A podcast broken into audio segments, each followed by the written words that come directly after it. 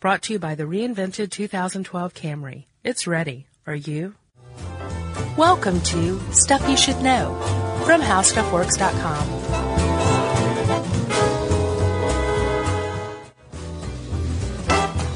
Hey, and welcome to the podcast. Uh, this is Josh Clark. Uh, I'm with you. Uh, alongside me is Charles W. Chuck Bryant. We're about to take this joint 33,000 feet into the air. About to push some tin. Yeah, That's the lingo. it is. It's. I've seen I assume- pushing 10 as well. Yeah, I saw that movie. I assume that's the lingo. Otherwise, they probably would not have titled it thusly. Uh, you could also that could be about like a car driving movie too. Somebody who has Sure. like a pretty good radio flyer wagon. There's a lot of things that that could apply. or a to. recycling movie. Yeah. pushing 10. Yes. Uh, we're speaking of the 1999 uh, Mike Newell flick with Billy Bob Thornton and Man, that was a good one. John uh, Cusack. Cusack. Yeah, that's where uh, John Cusack and um, Angelina Jolie met and ended up getting married. You mean Billy Bob Thornton? No, I'm pretty sure it's John Cusack. Yeah, I didn't think it was very good. Are you kidding? Did you like it? It was well, all right. All right, I have to admit that movies that I thought were awesome in the late '90s, when I go back and watch them now, I'm usually like, Not as great. yeah, there's yeah. very few that hold up. I'm trying to think of one that I saw again recently that did hold up. I'm gonna sit here for a while until I think of it. It wasn't pushing 10, though. I don't know. I haven't seen it for a while. But Well, that in the was a good movie, one. they were uh, air traffic controllers. yes, and um, that's what we're going to talk about today. So that's, That's how Pushington relates to this one, right? Yes. I thought I'd clear that up in case people were like, what are they talking about? I've- Again. That you got any other good air traffic control movies? Uh, well, airplane, Yeah, of course. classic. Lloyd Bridges. Looks Yeah. like I picked the wrong week to stop sniffing glue. Yeah. Uh, other than that, I have nothing. Oh, what about all the real airport movies? Oh, sure. Yeah. Airport 70, Airport 75, 77. 83, 94, Yeah.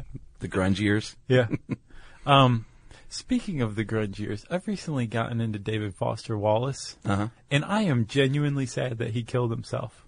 He was a good guy. He was Yeah. a good writer, good guy. Like from what he shared in his writing, he was pretty cool. Well, I think a late um, acknowledgement of feeling bad about that is better than nothing at all. Yeah. So welcome aboard that train. Thanks.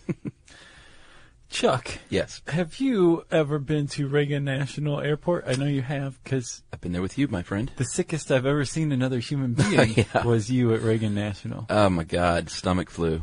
I, I, people actually get green, I learned from looking at you. And hats off to me for pitching a television show to Science Channel in between vomiting, vomiting episodes. That was rough. You had a staph infection in your stomach. I like jumped up and after we pitched the show and like ran to the bathroom and puked and then came back and Yeah. was like, "Hey, thanks for the time." yeah, it was something. so uh, that was a bad flight home. Yes. Well, uh, it could have been even worse because had we been flying at night um, about a year ago, last March, sometime between midnight and 6 Uh-huh. we may have been forced to land at Reagan, DCA, we'll call it, Yeah. without the help of any air traffic controller.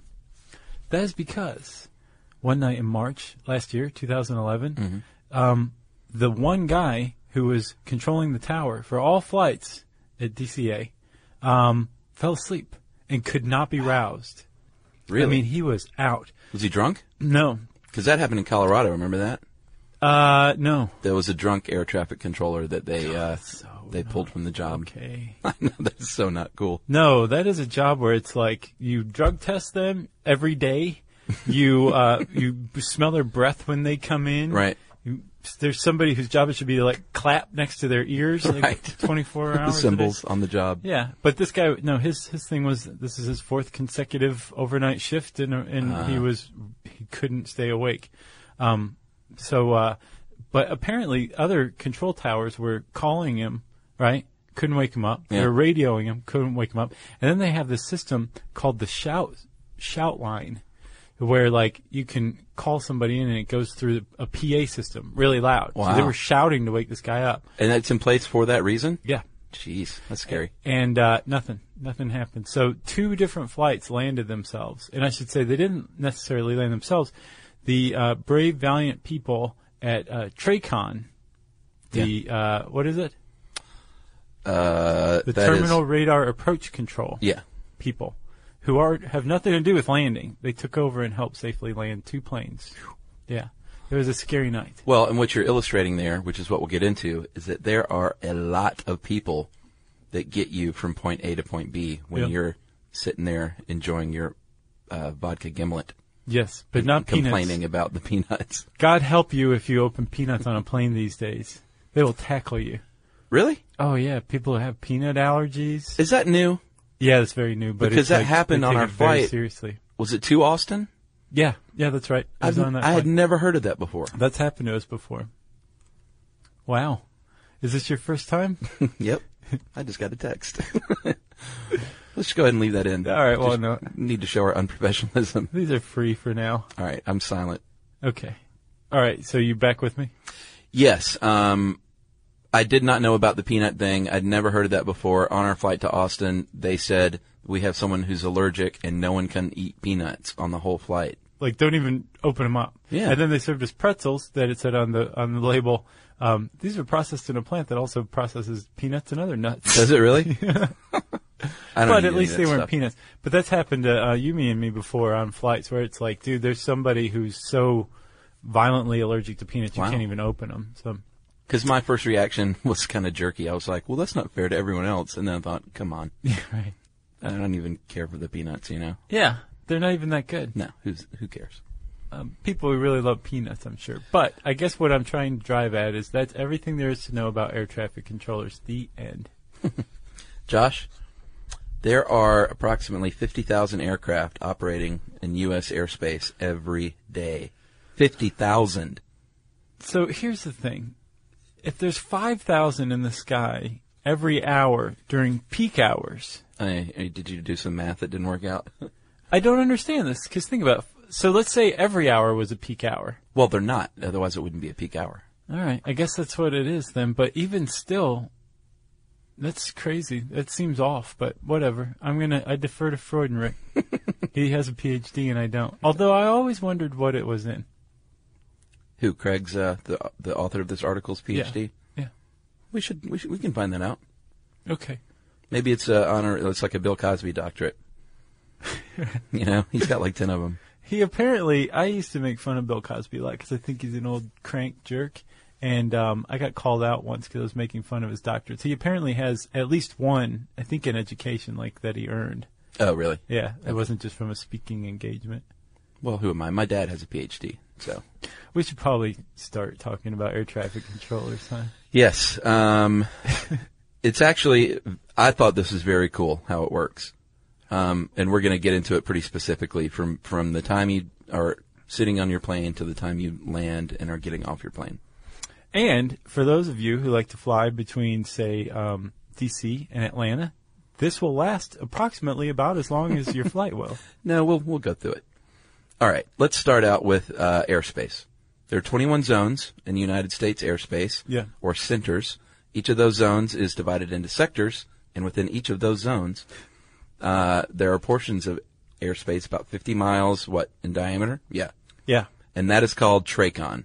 Tracon. That is the terminal radar approach control that you talked about. Yeah. And within the TRACON, there are, could be several airports, depending on where you are. Like, for example, if you're in the San Francisco area, you have not one, not two, but three international airports within that Tracon, within just a few miles of each other. And each of those airports has their own five mile radius of their own airspace. Right. But that can overlap, evidently. Are they within five miles? Uh, no, I'll bet you they don't build them within five miles of each other, or That- ten miles if, if it's a five mile radius. Yeah, that and would make They can't sense. overlap. So, but uh, this map might not be to scale because it looks kind of cartoony, but it looks like they're pretty close. It's confusing at the very least. At the very least, there's three international airports within the same Tracon. Right. All right. So FAA, they run the traffic control system. It's a government body. They take care of it all. We'll get to the strike a, a bit later. Oh You don't want to talk about that? no, I was just excited about talking about it. Uh, we can talk now. No, no, it's all Okay. Uh, so there, there are several different um, uh, divisions, and we'll go over those now, uh, so you know what we're talking about here when you take off, and you'll know who's handling you at any given moment. right. Yeah, and it's all pretty intuitive. Sure. It makes sense. Uh, th- Freud and Rick used a really good um, analogy, I thought, that just completely clears any misunderstanding whatsoever up. It's all very much just like a zone defense. Yeah. You just, as your plane is moving, it gets handed off from one person to another person to another person as your plane crosses through their airspace. We could really stop there. But let's not. Okay, Division One uh, Air Traffic Control System Command Center, uh, ATCSCC. They oversee the whole ball of wax and uh, manage control within the centers uh, when when there's problems. So I, I get the impression that these guys are like the cream of the crop. Yeah, Like they're like, you, you've got some pretty bad weather here. I'm just going to go ahead and take over your controls and handle this for you. yeah, I got that. Yeah. I got that idea. Um, they have uh, next is the Air Route Traffic Control Centers, and there is one ARTCC for each center, and they manage traffic within all sectors of that center, except for that 50 mile Tracon zone. Yes. Correct. Yes. Okay. These are the ones where it's kind of like you're on the boonies. Okay. Like I get the impression that Tracon airspace is like um, a little urban. Yeah. Like they're saying, like there's actual airports here. There's and enough this is action. Like, this is just over the over the Great Plains Okay. are- are the air traffic uh, air route traffic control centers. All right. Then you got your terminal radar approach control, which is what we've been talking about, the 50 mile zone that handles the, you know, flights leaving and coming into the airport, essentially. Mm-hmm. Uh, then you have the air traffic control tower. You've all seen those. Yeah, And everyone probably thinks that that's all there is going on is just the tower. that's just one little piece of the puzzle. That's exactly right. That's basically like it's almost like you can look at it as an expanded version, right? Sure. So an airport has its own control tower. Yeah. A few airports will share a Tracon. Yeah. And then if you expand out further geographically, you run into air route traffic control centers. Yeah. And then if you look at the United States as a whole, you've got the air traffic control system command center. Well done. Thanks. It's like uh, the Power of Ten, the Eames documentary. Yeah, exactly like that. uh, and then finally, you have the flight service station, the FF, uh, FSS, and that um, provides information for private pilots um, flying out of like you know Charlie Brown Airport here in DeKalb County. Yeah. And if you're a small pilot, you're um, allowed to fly by um, visual flight rules, which means you use your peepers. Yes. Um, and if you use your peepers to fly, you don't have to file a flight p- plan, and you are basically guided by um, a flight service station. Right. If you happen to fly a plane that has, I don't know, like 200 people in back, you're flying what's called uh, instrument flight rules, which means you can fly in any weather. Yeah. Because you're using radar. Um, there's usually a psychic aboard who is um, asked to give uh, weather predictions, things like that. Right. Um, and you are directed by this whole FAA run ball of wax, like you said. This whole quote unquote FAA. Yeah. All right. So, um, yeah, I remember when uh, Kennedy Jr. died. He was, um, wasn't it? He was not instrument rated. Wasn't that the deal? Oh, is that right? I think so. I think he was just um, a visual uh, VFR rated, and they said that he shouldn't have been flying in that weather Oh, that's right. unless It he was was bad weather. instrument rated. Yeah, yeah, it was very sad. it was. Um, okay, so let's say you're flying um, Jacob. This is Jacob Silverman, right? No, this is Freudenreich. Oh, it was Silverman wrote the medical marijuana one. okay. That's next, or in three weeks. You never know. um, let's say you're flying from New York to San Francisco. Yeah. There are going to be seven different portions of that flight, starting with pre-flight and ending in your landing. True dat. What's in between? Oh, well, you've got takeoff. Sure. You have departure. Yeah. You have en route, which is uh, synonymous pretty much with cruising, Sure, that's hit my favorite cruising time. altitude? Yeah, uh, or vodka gimlet time for you. uh, and then you have descent. yeah, Uh, folks who have just made our initial descent, yeah, wake up. yeah. Um, Turn off your stuff. Yeah.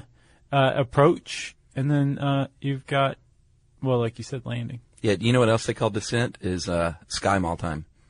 Oh, yeah?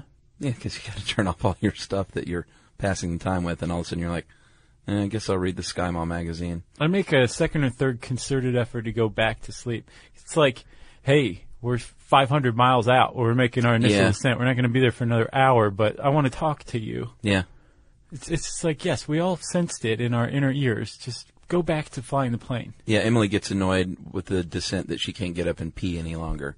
Yeah. Well, And- you can really. Well, yeah, she did it on, in Austin. Got in- there, you know. They always say like, "You should sit back down." And she's like, "Eh, "Do you want me to pee all over this Right, plane?" exactly. You don't want that. Yeah, Yeah. But they will not move.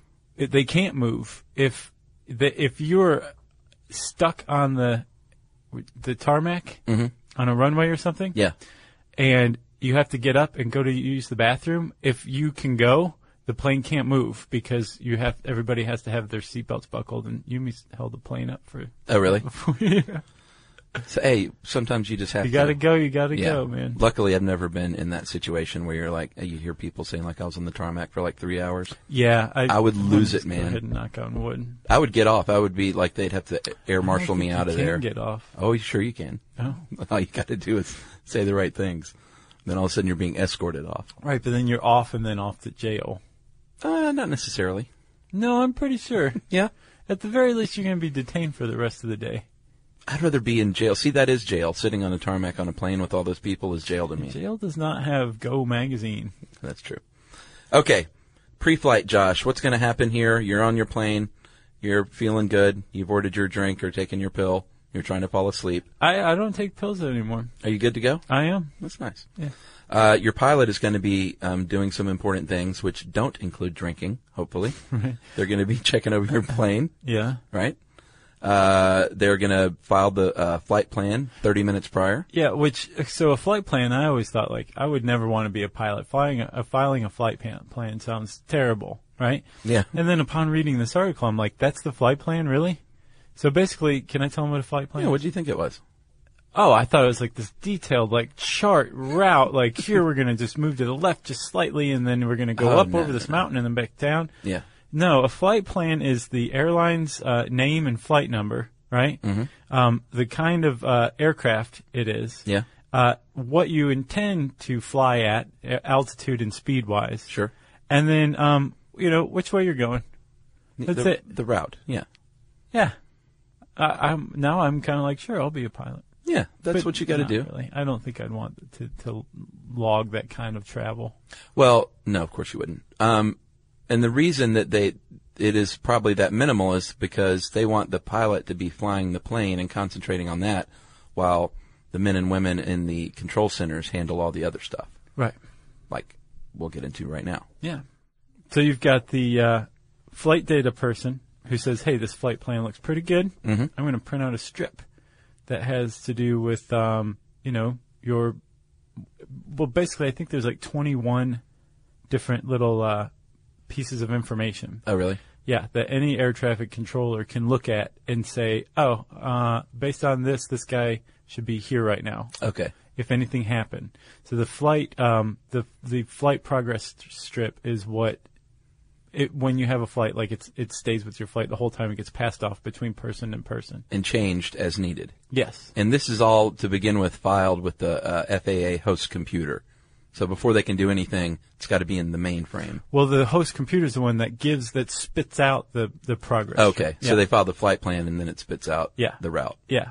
Probably like, oh, you're going this route. Well, then this weather's here, and you got to look out for ducks over here, and that kind of thing. Yeah. Yeah, and another thing I learned too, there are uh, regular ascending and descending corridors that I think they just are typical for that airport. Not typical, but used for that airport. Yeah.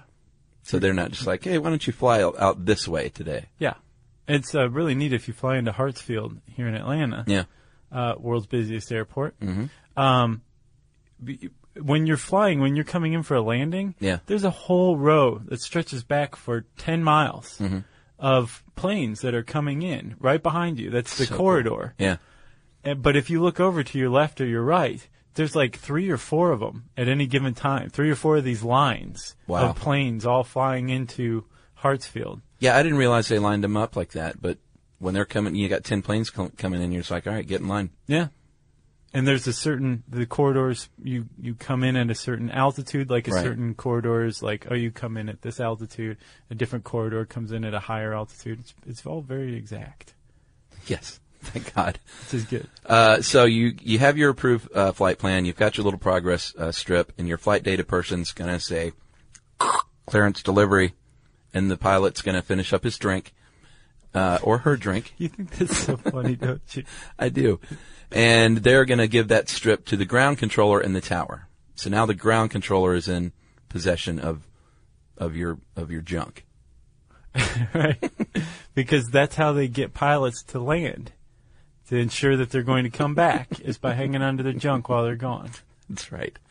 Uh, they are responsible for the ground traffic, uh, taxing all that stuff, making sure planes in that huge parking lot down there aren't running into each other. Yeah, that seems like a that's a that's a big one. Oh, yeah. the ground controller might have the most frenetic job because yeah, maybe so. Everybody else, it's like here's a plane that's landing, and yes, you have to keep up with the distance between other planes, and you're managing several planes, but you're managing them in a corridor. Right. This guy's got like all sorts of crazy stuff going on with planes trying to get out and Sure. get into the runway system, and Especially at a Hartsfield. yeah, Yeah, like you can't just say, yeah, just go ahead and pull across runway 10 there to runway 12 and you'll be fine. You gotta make sure there's nothing yeah. taxing around or landing, obviously. And I believe the ground controller is one of only two air traffic controllers that are allowed to use binoculars. The local controller and the ground controller are the only Yeah. ones that can use binoculars, which is pretty cool. Like these guys strike me as like early NASA dudes who like put put men on the moon. Right. You know what I mean? Yeah. Like they wear like uh, short button down yellow shirts with brown ties, and like Mm-hmm. they have big forearms, and like maybe they have vaguely like uh, military haircuts. Yeah, Those they are all, the guys. They who look do like that. Ed Harris in uh, Apollo 13. That's who I was describing. yeah, okay. Sorry. Uh, so you're taxing to the runway. The ground controller is watching all this stuff. Um, this is all transmitted by radio initially. And like they say, all right, get on channel whatever, 13, Mr. Pilot or Mrs. Pilot, and we will direct you to the, or Ms. Pilot, excuse me, and we will direct you to the correct uh, runway. Right. And then I will pass that off to the local controller. Here, now is, now this plane is yours. And the local controller is the one who is keeping an eye on distances between planes and um, basically making sure that the sky is clear for takeoff. They're in the tower. Yep. Yeah. And they're the ones who say, pilot, you are clear for takeoff. And the pilot says, okay, but I'm going to check myself first. Looks both ways and goes, okay. And when the pilot's ready, the pilot powers up and lifts off. And you've got the uh, local controller hanging on to the, the uh, that particular flight Yeah. um, while uh, of course managing other flights as well um, for I think five miles out. Yeah. But before they reach that five mile point, the local controller and now so we're leaving the um, the control tower at the airport and we're expanding out to Tracon. Mm-hmm. Yeah. As they hand off to a uh, radio controller at Tracon, That's the right. departure controller. I That's believe. right. All right, so now we're in the air. We are uh, en route, and you have to, if you're a pilot, activate your transponder, which will um, basically make you the little blip on the radar. Very important thing to do. Yeah. That's that's how they can follow you as you move across the country or around the world. right. You are covering all bases on this episode. Well, your little blip is going to um, obviously represent your plane, and it's going to have your flight number, your altitude, your airspeed, and your destination. And uh, so, where are we now? It's also how they find you if you go plummeting in- into the ocean or the earth. Sure. Is that the black box? Uh, I think that's probably a part of the transponder. Okay. Yeah. Um, so the departure controllers at Tracon, maybe handling a few different airports, many many planes, and uh, they also are the ones maintaining good safe distances, which is very Yeah. important. That's pretty much um, because of the increase in congestion and air traffic over the last like 40 years. Yeah. That's like job one of any air traffic controller is you have so many planes that basically you want to keep them evenly spaced. Sure. Following these prescribed corridors. Yeah. And um, if you can do that, then you can do this safely. That's right. So what do you what do we have? Where are we on route yet? Are we Uh, yeah, once you leave the TRACON airspace, which is the 50 miles, then they pass you off to the center controller, which is the ARTCC. Yeah. And um, So ev- we're expanding out again. expanding out, and it's important to note every time you get passed along, they're going to pass along an updated progress slip that says, yeah, we thought they were going to be actually about 50 miles uh, further west. Yeah. But because of bad weather or whatever, we altered their flight path, and so Here's what you need to know. Right. Or um, they were uh, they hit some headwind, so Right. they're a little further back. There's Holland butt through the air, Yep. which are my favorite flights. And so these guys in the um, the radar associate controller and the radar controller Yeah. at the uh, air route traffic control centers, the rural ones, Mm-hmm. the regional ones, they um, are the ones who say, well, they're just tracking your plane throughout its flight. Right. But then they're also directing it to say, um, like, there is some weather up ahead, there's some turbulence. Right. We, you, we advise you to increase your altitude. Um, and then as they pass through air traffic, uh, air route traffic control center after air route traffic control center, um, y- your plane is just going to be passed off from one controller to another. Here you go, Bobby. Right. Thanks, Jimmy. I wonder what they say. I think that's what they say. I don't think that's what they No, it's probably a little more technical than that. Um, and then there's also a radar handoff controller, and they assist the uh, the two other controllers when there's a lot of heavy traffic. They'll they'll come in and say, "Hey, let me let me lighten the load here a little bit." Wh- which is significant. So you've got three controllers all working together. Two of them are assisting the radar controller. You have the radar associate controller who alerts the radar controller that they have new stuff, and then the radar handoff controller is basically just looking over both of their shoulders, like, "Don't forget that one. Right? Ooh, that's a big one. yeah. I like that one. That's red." Look out! That one's going right towards that one. Right, exactly. Yeah. Yeah. Let's hope that doesn't happen very often. No. Remember that was in Pushing Ten though. Yeah. Very tense. Well, because they were all a, a flitter over Angelina Jolie. Oh, is that what caused that? Yeah, they Near weren't paying miss? attention to their jobs Gotcha. because they were concentrating on that leg. It's like uh, Bull Durham. Emily was just watching that today in her sick bed. Weird. Yeah. It's very weird. Good movie. All right, so this is all going on until you're about 150 miles out um, from your destination, and then the center controller will uh, jump on board and do what you were talking about earlier and get everyone coming in in a nice, tidy little line Yep. for landing. Like from 10 miles out. Like when you were 10 miles away from the airport. Now this is 150 miles out. Oh, okay. They, they they start to get them in line. So then you haven't hit Tracon airspace yet, have you? No, Okay. Th- that's the next stop as you go back into someone else's tracon. Following these prescribed corridors. And these things are not just like easy straight lines. Like they're really, you know how like when you fly up, you're like, wait, we're going the wrong way. And then your pilot banks hard and then you go back.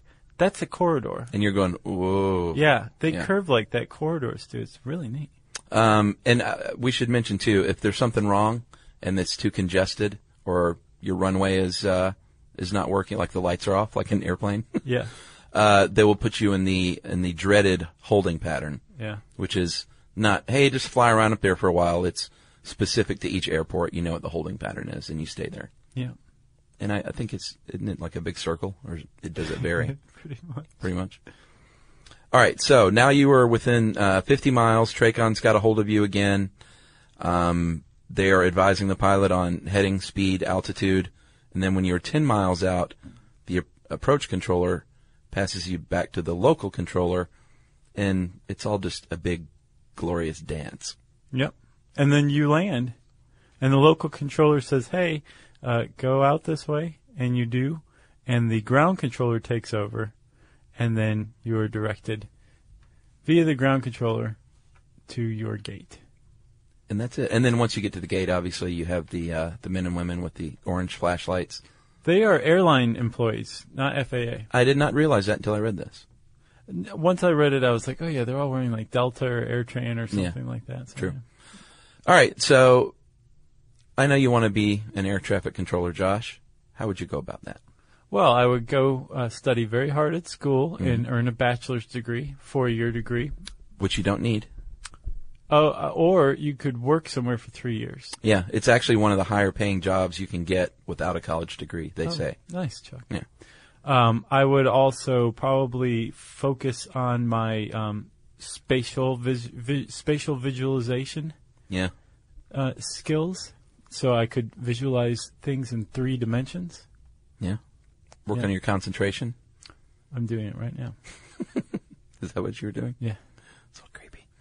Uh, like we said, you were employed by the FAA, and you have to apply through the federal civil, uh, civil service system, pass a test that is. I read an article from a, a guy that was on Wall Street very stressful job, and he decided I'm going to go be an air traffic controller because Yeah. I just I dig this stuff. Yeah. And uh, he said the test is timed and very, very hard. So they, Good. they want to put the pressure on you, Oh, it should be and the clock is ticking. good. Yeah. Uh, 3D uh, spatial visual, uh, visualization on the exam, reasoning, abstract reasoning. It's like it's tough stuff. Yeah. So they say, all right, you can be a trainee. You're going to move to Oklahoma City for seven months, and not many of you are going to make it through training. We're going to cull the majority of you. Right. So know that going in, Yep. you might not get through Right. because they want the cream of the crop. But then let's say you did, and then what happens?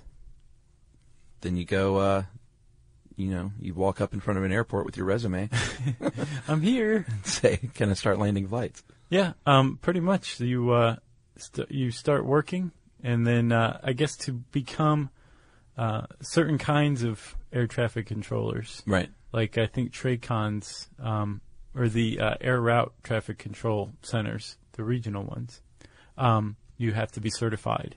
Yeah, for each little different job. Yeah. Yeah. And then as you get better and better, you move up and up, and then all of a sudden you realize like you're the president of the United States.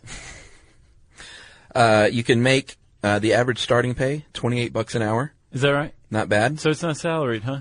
Uh, well, it gets to be salaried at a certain point, I think. What's the average starting pay? Yeah, that's good money. Yeah, it is. Uh, and uh, controllers can earn um, up to and over a hundred thousand per year after just a few years, they say. Wow. But you're gonna be working long shift duties. You're gonna be working on Christmas, maybe working from midnight to eight a.m. Sometimes. It's inten- midnight to six. It's intensely stressful. What do you mean midnight to six? That's a sh- that's a shift. oh, I thought they were eight-hour shifts. I think there's six hour shifts. oh, they cut that back then, which is good. Yeah. because one of the things in 1981, when they went on strike, they were lobbying for was reduced shift hours. Well, what happened when they all went on strike? Do you know about this? Or are you being coy? I, I, uh, I mean, vaguely.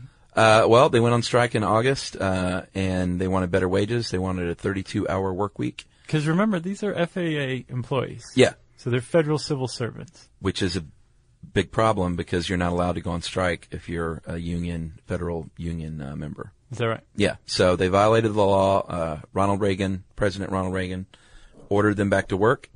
Said, "You got to go back to work right now." That was that. Was, I didn't even try to do Reagan. They should try it again. No, Do Nixon doing Reagan. no. Uh, only thirteen hundred of the thirteen thousand went back to work. He says, "You've got forty-eight hours." nice. That was much better. And then uh, in 48 hours, uh, they uh, did not come back to work. And he says, "You know what? All 11,000 plus of you are fired. by me- 11,700. by me, Yeah. the president. I'm firing all of you." so crazy. And he did. Yeah. And uh, they had to cut the flights back to 50% for a while. And uh, they were also banned from any federal service for life, but Clinton rescinded that. And then uh, they say it took a full decade to restore the program back to its original staffing numbers. Wow, that's crazy. Although they got up and running and, you know, doing the best they can within a few years. Seems a little rash, but the Gipper sent his message. That ain't Send- what you want striking, man. No, I agree. But wow, Yeah. You're, Something. you're all fired. Yeah. Uh, and I thought it was uh, always one of the top stressful jobs, but the list of 2012 doesn't have it in the top 10. really? Well, let's hear that list. You want to hear Yeah. it? Uh, number 10, cab driver. Wow. Yeah. Okay. Don't go this way. Go that way. Don't take third. Take fourth. What are you doing, stupid cabbie? Don't you take credit cards? That's more stressful than air traffic control. I don't know. Uh, number nine, photojournalist. I guess in, you know, war torn countries. Right, sure. Yeah. Um, Or on safari. Yeah. Those are dangerous too. that's true. Uh, number eight, CEO, like big corporate exec. Number seven, PR executive. Double. pff. Really? Yeah. Who made this list? Uh, it's the list. I don't know who makes it. All right. Um, number six, event coordinator, like the wedding planners and stuff like that. Yeah. It's stressful. You got to deal with those crazy bridezillas. Mm. No, Jerry snickered at that. Okay. Um, number five, cop, of course. Yeah. Number four, army general or military general. This thing was put together by a six-year-old boy and girl combination. I'll bet it was originally written in crayon. Number three, cowboy. No, You're kidding. I'm kidding. Okay. Uh, Wow, number you got three, me, is, Chuck. number three is actually airline pilot. Number two is firefighter, and number one is enlisted soldier. Yeah. So there you have it. No air traffic control, which I think is a bit hinky. I think that list is hinky. I do too. Podcasters nowhere on there. Sure. I'm so stressed out right now. That's got to be top fifteen. Um, you got anything else? I don't. Oh, we already talked about the movies. Uh, mentioned the article's author. Yeah, I think we're good. Uh, if you want to know more about air traffic control, you can type that into the search bar at howstuffworks.com. You can also listen to the companion piece uh, to this episode, How Air Traffic Control Works, at Tech Stuff. Their episode is called How Traffic Control Works. Check it out. Oh, they did one. See who did it better. I'm sure they did. I believe they did. Okay. Um, and I think in there somewhere I said search bar, handy search bar, or the like. So it's time for listener mail. I know this because Chuck has it in his own hand. Yeah, I'm going to call this one. Um, our listener ratted us out to Michael Moore. Did you see this? This just came in. Oh no! Oh, Awesome. Remember in the tipping podcast, we said Michael Moore Yeah. reportedly was a bad temper. Some people wrote in and, and uh, verified their with their own stories too. Not about Michael Moore, though, did it? Yeah. Oh, really? Oh yeah. Well, tell me that first. I didn't see that one. I I'm not at liberty to divulge this, but I can tell you that at least two other people have said, like, yeah, that guy is not only not a good tipper, he's not like, it's not. He's not all that. Yes. Wow. All right. Well, I felt bad for a half a second because um, Ian uh, of Brooklyn, New York, tweeted Michael Moore, asked about his tipping habits um, by saying this: "Hey, did you know the guy stuff you should from stuff you should know called you out as a notoriously bad tipper last week? Say it ain't so."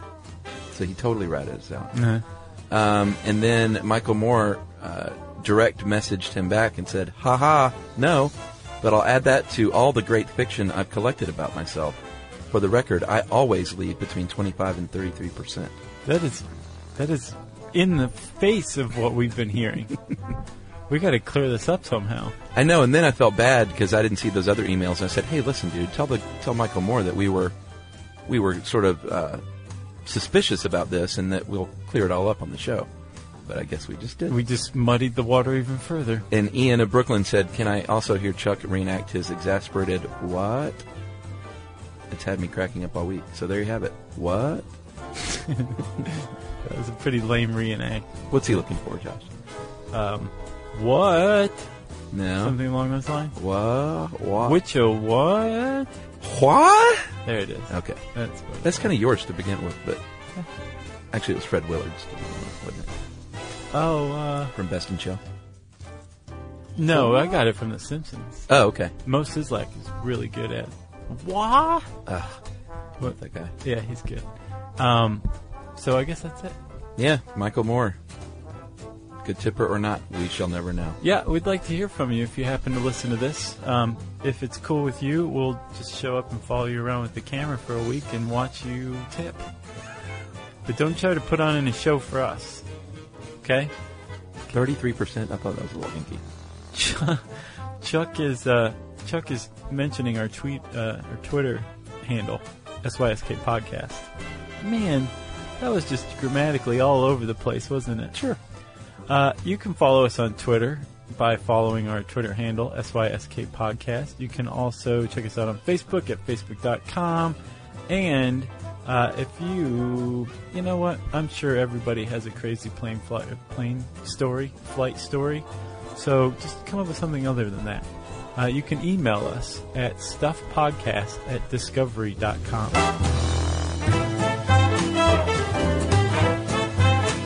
Be sure to check out our new video podcast, Stuff from the Future.